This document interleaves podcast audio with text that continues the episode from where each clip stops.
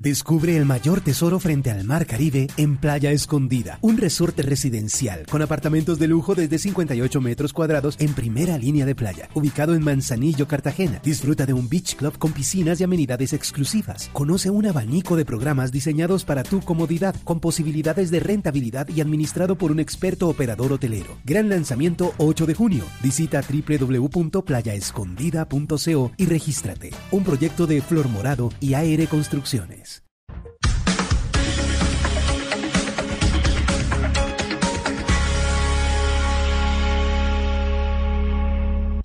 Una señal que se enlaza. Regiones conectadas a través de un dial. A partir de este momento, Oscar Montes, Ana Cristina Restrepo, Hugo Mario Palomar, Valeria Santos, Gonzalo Lázari y Camila Zuluaga analizan y debaten el tema del día. El tema del día. Colombia está al aire.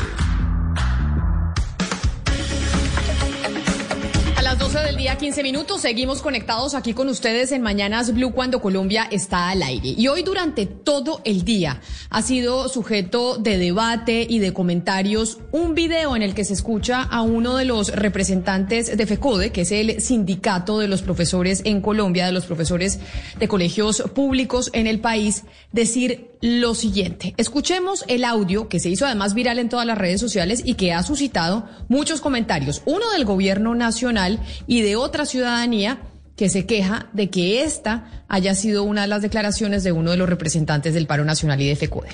Comité Nacional de Paro. Mal haríamos hablar por los jóvenes de primera línea porque hoy nosotros no somos los voceros.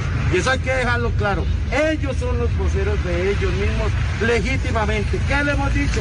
Intégrese al Comité Nacional de Paro. Y esa es una de las tácticas. Aquí tenemos que robustecer el movimiento. Esto está en largo aliento. Esto es para llegar con miras al 2022 y seguir mucho más allá, para derrotar al centro democrático, para derrotar la ultraderecha y llegar al poder en el 2022. Eso es de largo aliento. Entonces tenemos que cambiar la táctica. Y frente a eso hay posibilidades, por supuesto, de que tenemos que cambiarla desde los maestros, desde los y ahí entonces este, este audio, este video del señor Alarcón, pues generó indignación desde muchos sectores, desde otros eh, no tanta. ¿Por qué? Porque los niños en Colombia llevan ya sin ir eh, a estudiar presencialmente más de un año. Y FECODE ha dicho, de hecho tuvimos la discusión aquí con el señor Alarcón en algún momento en estos micrófonos, Dijeron que necesitaban estar vacunados, que se cumplieran todas las condiciones de bioseguridad y que ahí sí volverían los niños a las clases. Y realmente pareciera con esta declaración que no había tal, sino que acá hay una motivación política, como la de cualquier paro, pero una motivación política y por eso seguirían eh, pues en las calles porque lo que se necesita es lograr un efecto en las elecciones del 2022. ¿Y quién está pensando en los niños? Pero por eso Luz Karime Abadía, ella es la directora de posgrados de economía de la Universidad Javeriana y es la directora del Laboratorio de Economía de Educación de esa universidad. En algún momento nosotros hablamos con la profesora Abadía porque hicieron un estudio del efecto que tiene en los niños y en las clases en el país las manifestaciones y los paros. Profesora Abadía, bienvenida a Mañanas Blue, gracias por estar con nosotros. Camila, buenos días a, ti y a todos los oyentes. Bueno, ahorita que escuchábamos al, doctor Alarcón en esta en este pronunciamiento y en este video que obviamente generó pues todo tipo de, debates porque los niños pues llevan un año sin ir a clases, quiero preguntarle dentro de los estudios que han hecho en la Universidad Javeriana, ya tenemos información del impacto que generó este paro en, eh, en los niños y en su educación o eso todavía no lo podemos medir. El de este paro no, Camila, pero sí tenemos un, estudio, una investigación que muestra cómo los continuos paros de maestros que se, que se dan en Colombia, no solamente a nivel nacional, sino a, nivel regional, tienen un impacto significativo en el desempeño académico de los estudiantes, medido a través de las pruebas Saber 11, es decir, aquellos estudiantes que están expuestos a más paros. Eh, esto implica menor jornada escolar porque cada paro eh, implica pues que, están por fuera de, las aulas de clase los estudiantes, se reduce su puntaje en las pruebas saber y esto restringe sus posibilidades en adelante. Recordemos que esas pruebas son indispensables para ingresar a la universidad, pero también para obtener becas y créditos de acceso a educación superior. Profesora Abadía, cuando nosotros hablamos con usted sobre ese estudio y el impacto que tienen los paros en el desarrollo escolar de los niños, varios profesores eh, de FECODE se comunicaron conmigo y dijeron, óigame, pero realmente el impacto eh, mayor que hay sobre la educación de los niños es la falta de recursos que tiene el sistema eh, de educación en Colombia, que no hay el suficiente presupuesto, que los salones de clases no están bien adecuados y para eso nosotros hacemos los paros. Es lo que en su momento muchos nos dijeron cuando hablamos con usted. ¿Qué decir a ese argumento? ¿Qué responder de, oiga, no son los paros los que tienen a los niños con mal nivel educativo, sino básicamente todo el sistema en general y la falta de presupuesto? Camila, eh, es cierto que en, algunos eh, colegios eh, pues no, tienen la infraestructura que, que deberían tener, pero también es cierto que, digamos, estos paros continuos terminan teniendo una afectación muy, muy grande en la vida y en el bienestar de, los estudiantes, pues no todos los colegios tienen estas falencias y estos rezagos.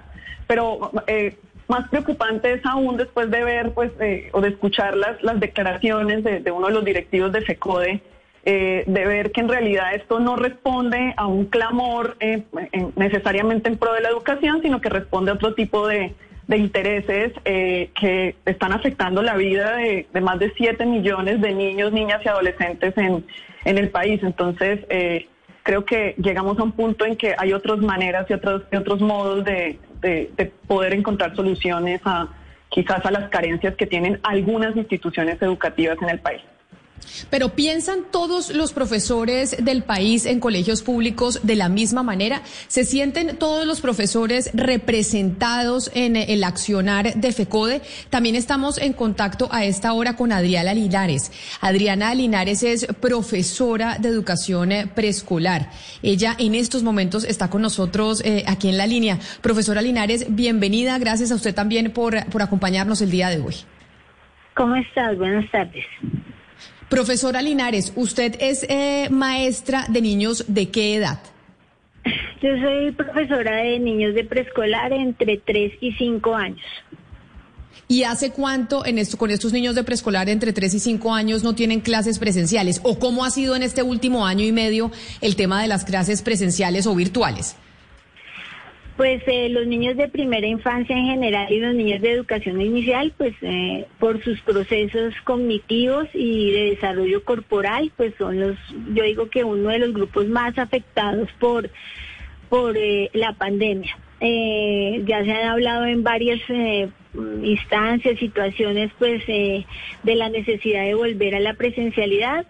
Eh, pues yo puedo hablar desde mi caso personal y el caso de varios compañeros que conozco. Hemos tratado de contactar a las familias de manera virtual, pero pues eh, obviamente al ser profesores de educación pública, pues muchas de estas familias han pasado situaciones económicas bastante complicadas, eh, familias de varios niños con un solo dispositivo electrónico, sin acceso a Internet. Eh, y pues con los pocos que se logra la, conectividad, pues eh, vuelvo y repito, la, la virtualidad no, no permite eh, desarrollar todos los procesos que estos niños requieren. Profesora Linares, y por eso cuando uno escucha las declaraciones del señor Alarcón, que es representante de FECODE, pues hay, muchos que quedan aterrados e indignados por esto que ustedes nos están contando el día de hoy. FECODE representa a todos los docentes eh, del sector público, es decir, todos los profesores del sector público coinciden con que esto es una movilización política y que hay que hacerla porque se necesita un cambio en el gobierno para el próximo año o no. Pues a ver, Camila, esa pregunta es bastante complicada y una sola persona no la puede responder. En Colombia, mm, mal me corrigen las personas más dateadas, somos alrededor de 300 mil docentes públicos. Yo creo que todos no pensamos igual, o sea, no puede ser que todos vayamos por un mismo camino y pensemos exactamente igual. Eh, con respecto a las declaraciones del señor Alarcón, pues obviamente eh, generaron toda la controversia había y por haber, precisamente por la coyuntura que está pasando ya desde hace 15 meses con la educación pública y con sus y posiciones muy mm, sesgadas acerca del retorno a la presencialidad. Eh, como lo dijo el señor Alarcón esta mañana que alcancé a escuchar algo, hay muchos pensamientos y esa es el, lo que se enriquece los maestros y maestras y yo creo que el país con respecto hay muchos pensamientos en el sindicato, hay muchas personas que piensan de diferentes maneras y todos y todos los pensamientos son respetables.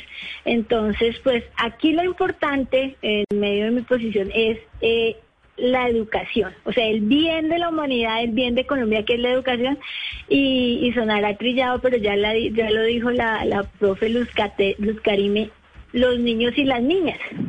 Lo que necesitamos es pensar en los niños y las niñas. Respeto mucho la posición política y el pensamiento y, y los intereses del señor Alarcón, pero es que acá lo que realmente importa es que tenemos que buscar estrategias y soluciones, empezando por el Estado, por los dirigentes y por nosotros los maestros para que retomemos la atención de los niños y las niñas.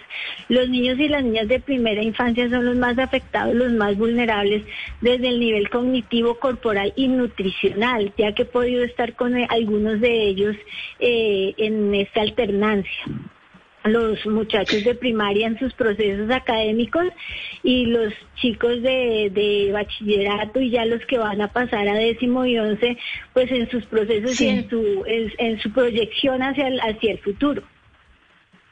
Em, mi pregunta es para la doctora Luz Karime. Em, en Colombia la educación es un servicio esencial porque si lo es, entonces ¿por qué no ha pasado lo que pasó con Avianca, que se declaró el paro ilegal y se dijo, pues si usted no va a trabajar, pues hay sanciones, o sea, le abre un proceso disciplinario? Mariana, esa es una, esa es una buena pregunta. Em, la constitución política dice que eh, es, posible la huelga salvo en los servicios públicos esenciales y al parecer, eh, bueno, la Constitución no dice cuáles son los servicios públicos esenciales. Hay algunas eh, sentencias de la Corte que dice que la educación es un servicio público esencial, pero al parecer ahí no hay claridad al, respecto eh, y creo que es muy importante que en Colombia tengamos claridad sobre eso, porque estamos hablando de la educación, estamos hablando que como sociedad no debería haber ninguna discusión sobre la, que la prioridad debe ser siempre la educación y otros países han, se han pronunciado al, respecto y han restringido este tipo de, eh, pues de suspensiones de clases. Eh, durante, sobre todo durante tantos periodos de tiempo, porque claramente generan efectos nocivos no solo para la vida de los niños, sino para toda la sociedad. Sí, mire, yo le quiero preguntar a la profesora Linares, porque es que me quedó sonando lo que ella hablaba y, tiene razón, es decir, donde, donde hay 300 mil profesores en, eh, que hacen parte de, de, de, FECODE, eh, es imposible que todos piensen igual. Pero al escuchar las declaraciones del señor Nelson eh, Alarcón, eh, uno se pregunta, profesora Linares, ¿él habla a título personal, a nombre de, él habla como a título de Nelson Alarcón o él está hablando a nombre de FECODE, que es el organismo al cual él representa? Porque son dos cosas distintas. Claro, son dos cosas diferentes y esa pregunta creo que debieron habérsela hecho esta mañana en la entrevista que tuvieron con él. Porque pues eh, él también tiene que reconocer que él representa no solo los 300 mil docentes, sino los intereses de la educación pública. Entonces sería una muy buena pregunta esa que tú estás haciendo para el señor Nelson Arancón. Mal haría yo en contestar y decir, no, es, una posición de FECODE porque no, no lo puedo decir. Yo me quisiera quedar en el punto en que todos estamos de acuerdo y es que los derechos de los niños van primero y aquí estamos hablando del derecho a la educación. Pero hay un hecho, que es un hecho eh, comprobado porque es un dato y es que de los 43.800 instituciones educativas que hay en Colombia, el 25% no tienen acceso a agua. No estamos hablando de agua potable, estamos hablando de suministro de agua. Estamos en mitad de una pandemia donde el lavado de manos es absolutamente fundamental y tenemos un proceso de vacunación en el país donde no se ha vacunado eh, con dos dosis ni siquiera al 4% de la población. Es decir, hay muchos vacunados, pero con la dosis, las dos dosis, solamente el 4% de la población. Yo le quisiera preguntar a la profesora Abadía, estas, ese 25% que no tiene agua y que es evidentemente un peligro que los niños vayan al colegio así, ¿qué hacer con esas, con esas instituciones educativas? ¿Qué hacer con esos maestros? ¿Cómo, deben, cómo deberían actuar entonces? Ana, em, pues precisamente eh, por eso es muy importante poder identificar cuáles son las instituciones educativas que ya están listas, están listas desde hace rato para un retorno, un retorno gradual a las aulas de clase y cuáles son aquellas que, que no. Eh, Profesora, perdón, pero es que las que las que están funcionando, es decir, ese otro 75% es indudable. O sea, yo creo que todos en este panel estamos de acuerdo que ese 75% tienen que entrar. Eso sí es indudable, porque eh, esos son niños que están reclutando los grupos criminales, son niños que se están dedicando a actividades como la minería, que están desertando. Eh, es una tragedia. Entonces estamos todos de acuerdo en los ese 75% estamos de acuerdo en que deben entrar. La pregunta es por ese otro 25%. Eso sí, me quedan ahí como, como una pregunta eh, en el vacío y, es, y ese es el gran problema. De acuerdo, eh, ahí se necesita celeridad y acciones concretas de parte de las entidades territoriales, de, las secretarías de educación regionales y del gobierno nacional, de nuevo, para poder identificar, hay varias cifras al respecto, eh, entonces para poder identificar cuáles son y dar una solución eh, alternativa a eh, suministro de agua eh, y otro tipo de medidas de seguridad que se requieren en, en, este momento, pero lo que, lo que no es admisible es que el, la totalidad de las instituciones educativas oficiales llevan casi año y medio por fuera de las aulas de clase, incluso aquellas que, que, están listas para regresar, incluso cuando ya hay evidencia que muestra que incluso en picos de pandemia en otros países tener los colegios abiertos no contribuye significativamente a aumentar los contagios, que los niños, sobre todo los menores, no eh, tienen alto riesgo de, contagio ni son eh, principales vectores de contagio hacia otros cuando ya los maestros están, están siendo vacunados. Entonces, eh, digamos que, que, claro, desde antes de la pandemia no había agua en algunas instituciones. Estoy de acuerdo que, que tenemos que buscar una solución por la coyuntura eh, y en eso pues hay una falla porque llevamos también año y medio de pandemia y no se ha solucionado, no se ha dado una solución a estas instituciones. Eh, pero hay que abrir cuanto antes aquellas que, que sí están listas para retornar. Pero eh, Oscar preguntaba si lo que dijo el señor Alarcón era en representación de FECODE o, era a título personal. La profesora Linares nos decía, mire, eso hay que preguntárselo a él. No todos los profesores en FECODE pensamos exactamente igual y por eso quiero sumar a esta conversación a Ruth Suárez, que es docente de básica primaria en una escuela rural en el país y también hace parte del sindicato de FECODE. Profesora Suárez, bienvenida y gracias por sumarse a esta, a esta conversación aquí en Mañanas Blue. Bueno, muchas, muchas gracias por la invitación. Eh, buenas tardes para todos. Eh, Profesora, usted usted ya volvió a usted ya volvió a clases presenciales o usted eh, sigue de manera virtual con, eh, con sus chiquitos, con sus estudiantes. Yo sigo de manera virtual.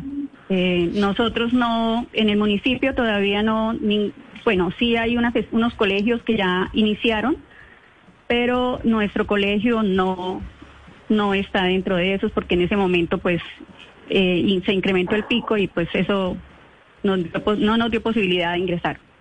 Se hicieron todos los protocolos ya.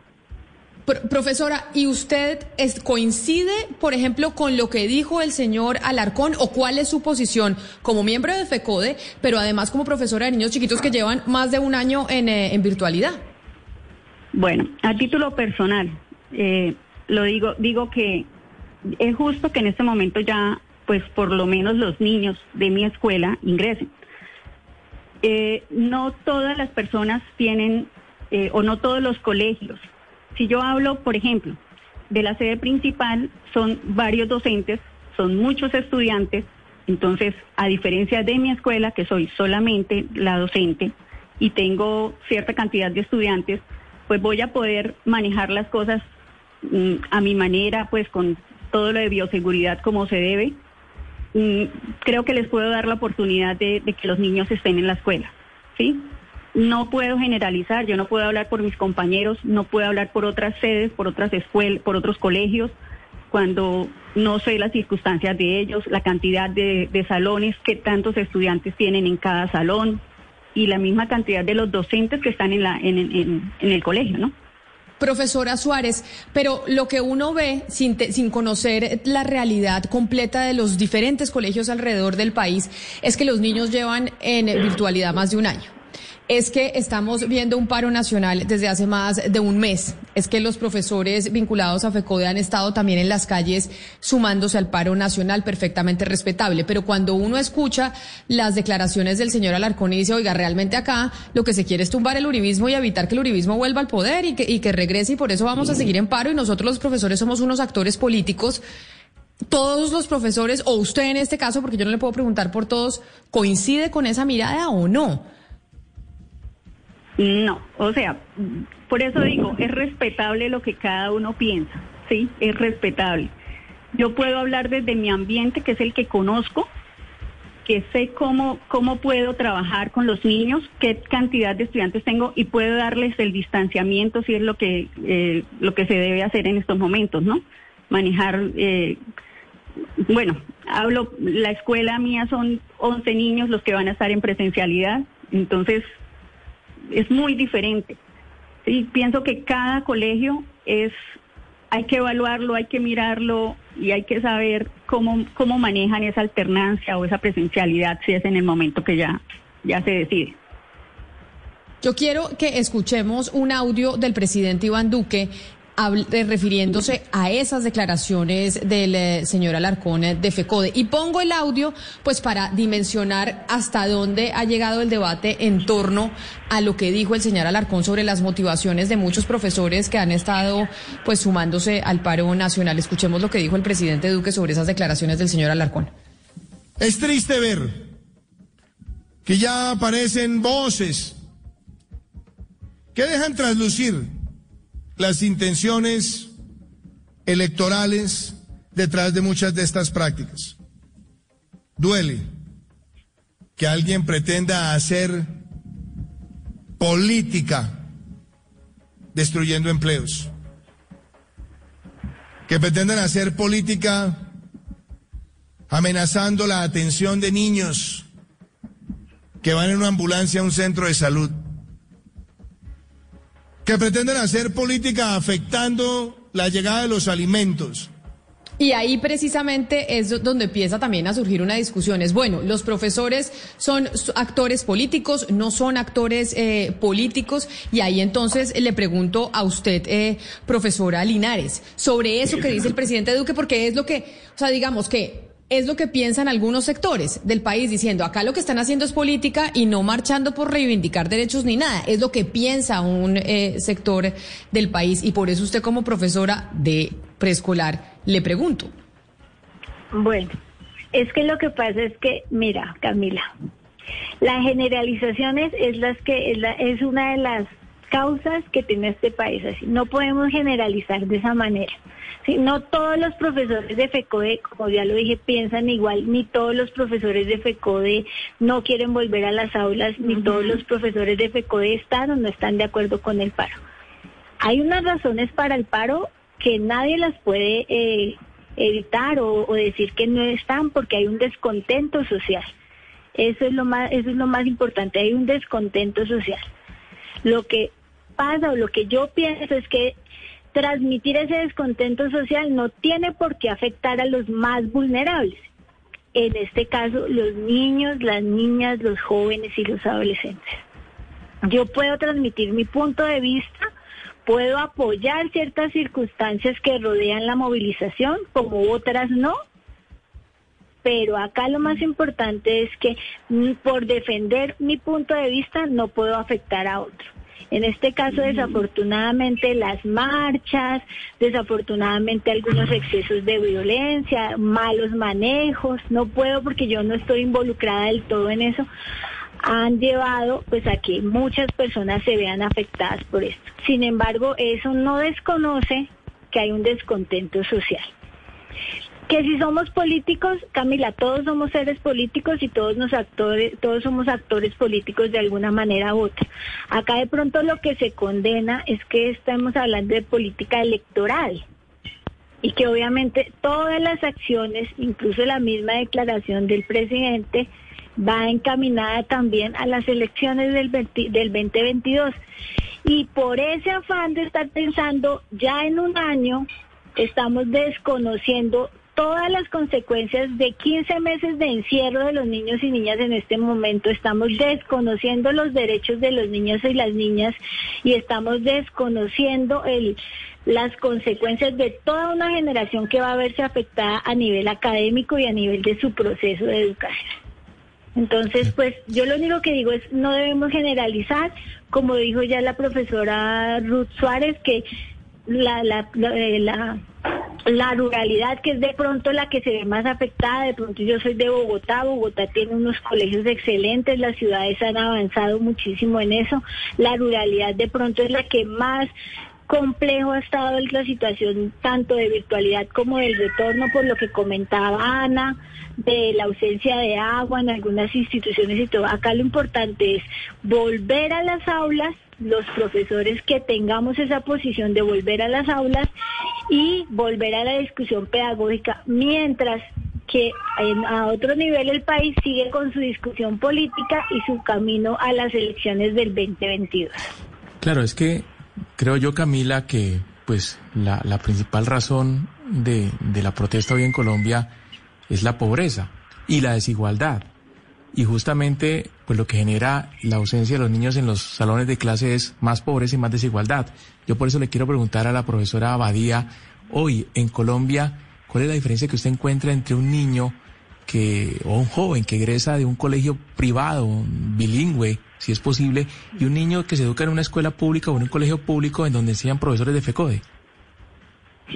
Desafortunadamente las diferencias son, son abismales. Eh, por ejemplo, datos de, de pruebas Saber 11 nos muestran que en promedio aquellos que egresan de, un colegio, de colegios privados, eh, obtienen eh, cerca de, 30 em, puntos más en las pruebas de, del ICFES o del Saber 11 que aquellos que en promedio egresan de un colegio oficial.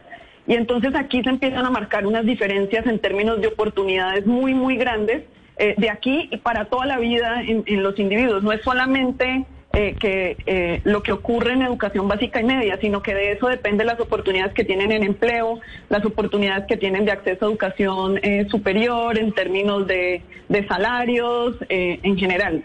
y pues más lamentable porque el 80% de nuestros estudiantes va a colegios oficiales. Entonces estamos hablando de la gran mayoría de los estudiantes y unos pocos que son privilegiados porque tienen unas condiciones que son más favorables, que tienen un mejor aprendizaje, eh, lo cual pues está ahondando en las desigualdades sociales del país. Mire, yo quiero retomar eh, la declaración del señor Alarcón porque, porque es que es muy llamativo y, es bueno que se precise aquí en, este, en esta conversación de hoy eh, realmente a quién representa el señor Alarcón, por, por quién está hablando el señor Alarcón. Porque, porque la impresión que queda es que él está poniendo al servicio de, un, de una candidatura presidencial, porque el tema electoral lo pone él sobre la mesa en su declaración, cualquiera que sea la candidatura presidencial, está poniendo a su servicio 300 mil personas abonados a FECODE. Por eso es bueno, eh, profesora Linares, que se precise qué tan mayoritaria es la posición del señor Alarcón dentro de FECODE. Porque al escucharlos a ustedes, es evidente que no piensan como el señor Alarcón, no comparten lo que el señor Alarcón dice, pero sí me gustaría saber qué tan mayoritario es el, grupo que respalda al señor Alarcón dentro de FECODE o de pronto es minoritario y no nos hemos dado cuenta. Sí, tú lo acabas de decir. Tendríamos que hacer una encuesta entre los 300 mil docentes y de esta manera mirar cuál es la representatividad que tiene eh, la junta directiva de FECODE y pues también mirar en sus palabras de pronto el señor Nelson eh, tomó una vocería individual a través de un grupo.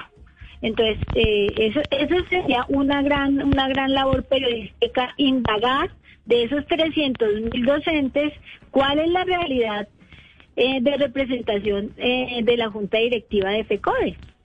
Permítame, le preguntamos a la profesora, le preguntamos a la profesora Suárez que pertenece a FECODE.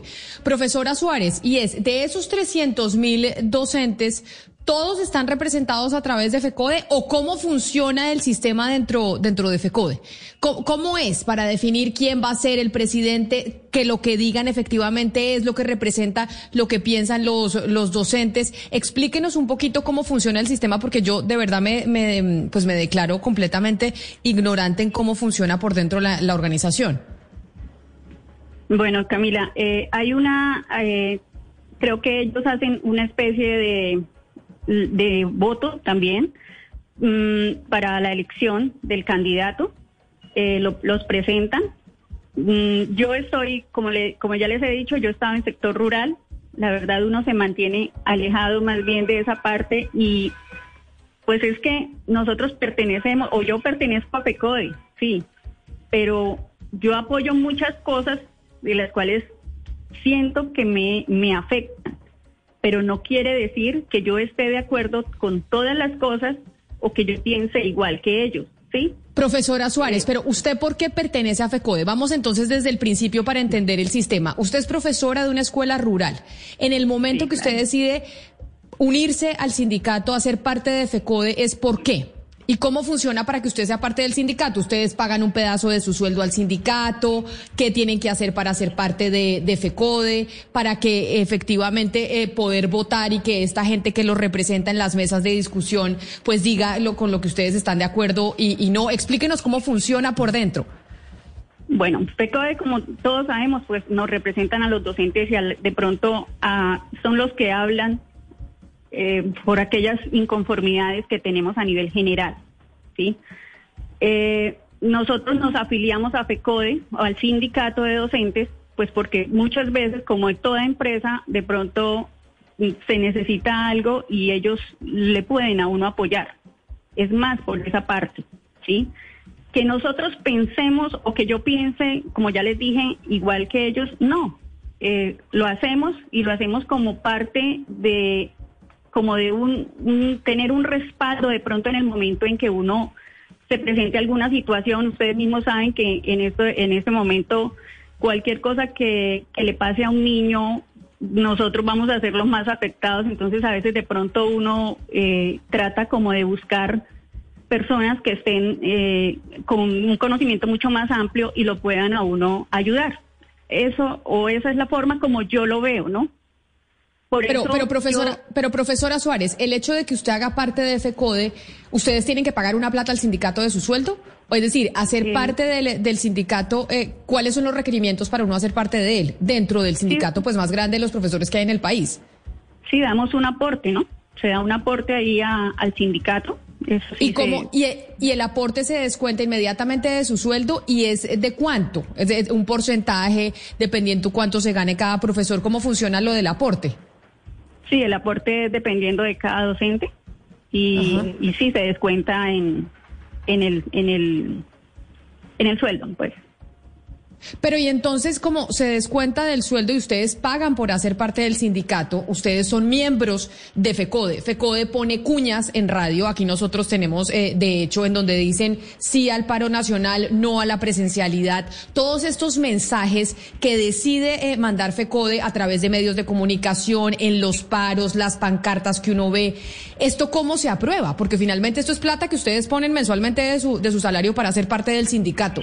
¿Cómo se aprueba y cómo evidente y, cómo eh, definen que eso es lo que van a hacer como, como sindicato y que esa es la posición de los profesores y docentes del pues país? pues Camila, lo que pasa es que hay unos representantes, entonces se supone que pues ellos son los que están tomando la vocería de nosotros. Cuando nosotros, a nosotros, a, ningún docente nos, nos obligan a pertenecer al sindicato. Sí, eso que quede muy claro. Nadie nos obliga a que, pertenezcamos. Eh, uno pertenece por autonomía, no, no porque a mí me obliguen. Pero la cuestión es que eh, yo, yo soy autónoma también en decir participo o no participo.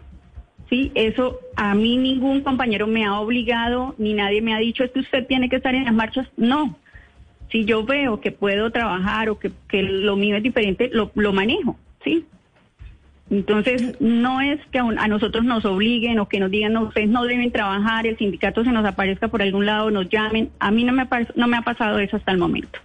Pero entonces, doctor, profesora Suárez, ahí ya entendiendo cómo funciona la estructura, vuelvo y le pregunto, ¿Qué opina usted de que uno de los dirigentes de FECODE, del sindicato al que usted pertenece, pues haya dicho lo que dijo el señor Alarcón? Pues Camila, la verdad me quedo sin palabras porque pienso que cada quien tiene sus criterios, ¿no? No, no sé, ahí sí la verdad no sabría qué decir. Eh, ok, profesora, pero entonces, si ustedes no están de acuerdo y les parece un poco escandalosas las declaraciones del jefe de FECODE, ¿por qué muchos no vuelven a dar clases? Si ustedes creen de verdad que la educación es tan importante para los niños. Mm, lo que pasa es que, por eso le estoy diciendo, yo no soy, yo estoy dando, yo doy clases, ¿sí? Y, y si tengo que regresar a la presencialidad, lo voy a hacer. Yo lo voy a hacer porque yo ya he hecho todo el proceso aquí en el municipio de, que vaya a la secretaría, me revise de todos los protocolos. Yo no, no, por eso digo, cada quien tiene su forma de pensar.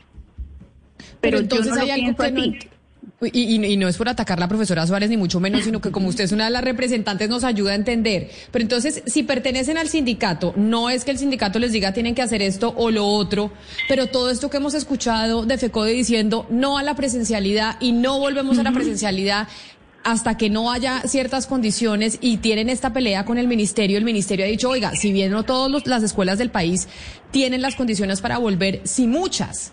Entonces, ¿cómo funciona ahí? FECODE dice que no, pero hay un profesor que sí quiere volver y el ministerio les está diciendo vuelvan. ¿Cómo, funciona? ¿Vuelven inmediatamente? ¿Y pueden hacerlo así FECODE esté diciendo nacionalmente que no a la presencialidad, sí al paro nacional? Pero es que Camila, o sea, como en todas las en todas las situaciones de la vida, encontramos personas que están a favor y en contra de muchas cosas. ¿Sí? En este caso hay muchos docentes que sí, ¿por qué? Porque, por ejemplo, yo puedo decir que voy a presencialidad, porque mis, las circunstancias de mi escuela son muy diferentes a las, a, las, a otras escuelas, ¿sí? Yo, la cantidad de estudiantes que tengo, puedo manejar la situación. ¿sí? Tengo seis grados tengo pero, grados. pero profesora Suárez, esto lo pueden hacer todos los profesores afiliados a FECODE que quieran como usted volver a clase presencial. Es decir, ya hay profesores que no estando de acuerdo con la que, con con este eh, argumento de FECODE de no volver a dar clases presenciales, lo pueden hacer y volver a las aulas. Claro. Claro, Camila, es que eso, es autónomo. O sea, no es, por eso digo, FECODE no nos obliga a nada. FECODE nos, nos deja a nosotros, solo ellos piden que hablemos el mismo idioma pero yo, o sea, yo les digo a ustedes, si ustedes tienen una dificultad, yo tengo seis grados, para mí es más fácil estar en presencialidad que tratar de contactarme con los niños, que al fin eh, ellos son los más importantes para nosotros, ¿sí? La educación de ellos es lo principal. Entonces, si yo tengo seis grados y a mi FECODE me dice no vuelva, pero es que en mi escuela yo soy sola, yo, yo tengo todo acondicionado para presentarme a trabajar, entonces lo puedo hacer. Sí, a eso me refiero. Pero entonces no puedo hablar por, mis compañeros. Yo, yo la entiendo, profesora Suárez, pero mire, tengo dos preguntas. intervenir? Claro que sí, profesora, ni más faltaba. Profesora Linares, adelante. Ayer para ayudar a mi compañera, yo también soy afiliada a FECODE. Yo también soy parte de, del sindicato y claro, uno cuando uno hace parte de una agremiación, pues obviamente tan grande, pues hay unas personas que la dirigen porque pues si todos los 300 mil habláramos al tiempo, pues sería como complicado, ¿no? Entonces, pues eh, sí, claro, Eh, hay situaciones donde no estamos de acuerdo con las decisiones, con las intervenciones, de alguna u otra manera a través de nuestros representantes sindicales lo hacemos saber porque pues cada colegio tiene pues como como su representante. O acá en el caso de Bogotá lo digo no sé no sé la profe Ruth cómo será ya porque pues por su su dinámica entonces manifestamos que no estamos de acuerdo y que mm, no solamente en este paro, sino en, varias ocasiones anteriores, si no estamos de acuerdo, pues decimos nosotros continuamos con los niños en, el colegio. Entonces, eh, eso era lo que quería intervenir. Entonces, pero, hay como una autonomía, y si hay como no, hay una autonomía y hay una representatividad que es a través de la de la junta directiva de FECODE, que toca llegar a evaluar qué ha pasado con esa junta directiva, como pasa en cualquier agremiación que tiene una representatividad, toca evaluar qué pasa, qué pasa con ciertas declaraciones, qué pasa con ciertas cosas, sí, claro. Pero entonces déjeme le hago le hago, profesora Linares, ya que usted también pertenece eh, a FECODE, y es eh, mm. dos preguntas que nos hacen los oyentes, y se las voy a leer textualmente eh, lo que dicen. Por ejemplo, Ricardo nos pregunta y dice, ¿FECODE representa a los maestros nuevos o solo a los maestros del, del viejo régimen? ¿Y qué tipo de maestros son los beneficiados? Porque los antiguos docentes hagan o no hagan, para, hagan o no hagan paro, son inamovibles. Es decir, y me dice, y me dice otro, otro, una oyente que se llama María y me dice, entonces, ¿se está en FECODE para que no los puedan echar, para que no los puedan despedir de sus cargos? el, sindicato representa los dos estatutos, el estatuto 2277 y el estatuto 1278. En el sindicato hay eh, docentes de los dos estatutos.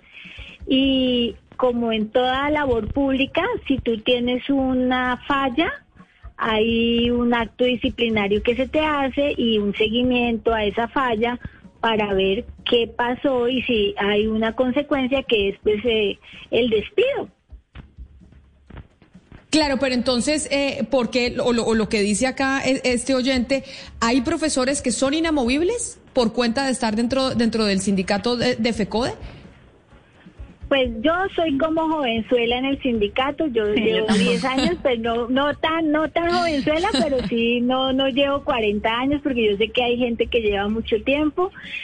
Eh, de pronto, probablemente, desafortunadamente, pues eh, yo creo que llegó el momento, habla, aprovechando las circunstancias y la coyuntura, en que los jóvenes, y no lo digo por mí, sino por profesores más jóvenes, eh, tomen las riendas no solo de, del país, sino de agremiaciones como FECODE.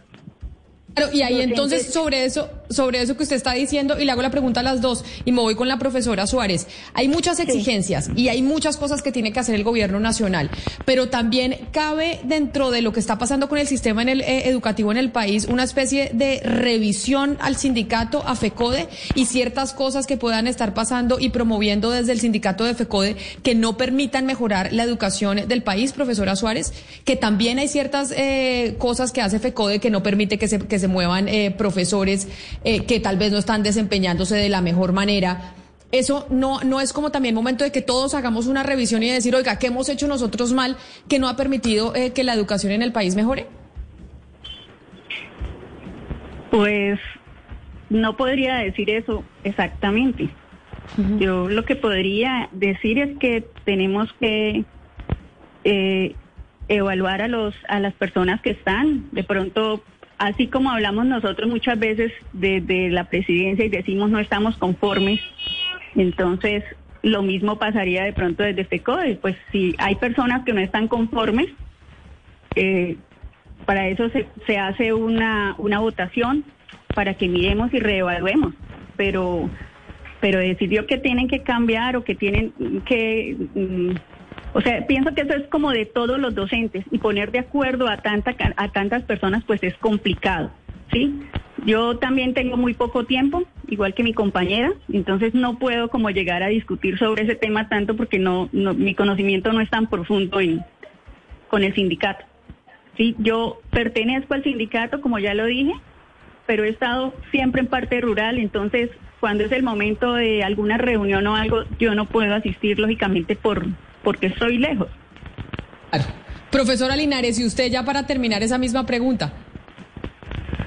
Que si es el momento de que nos revisemos todos como sociedad, claro, es el momento, es el momento que todas, todas, todas las estructuras que hacen parte del país, la política, la económica, la social, todos nos revisemos como sociedad.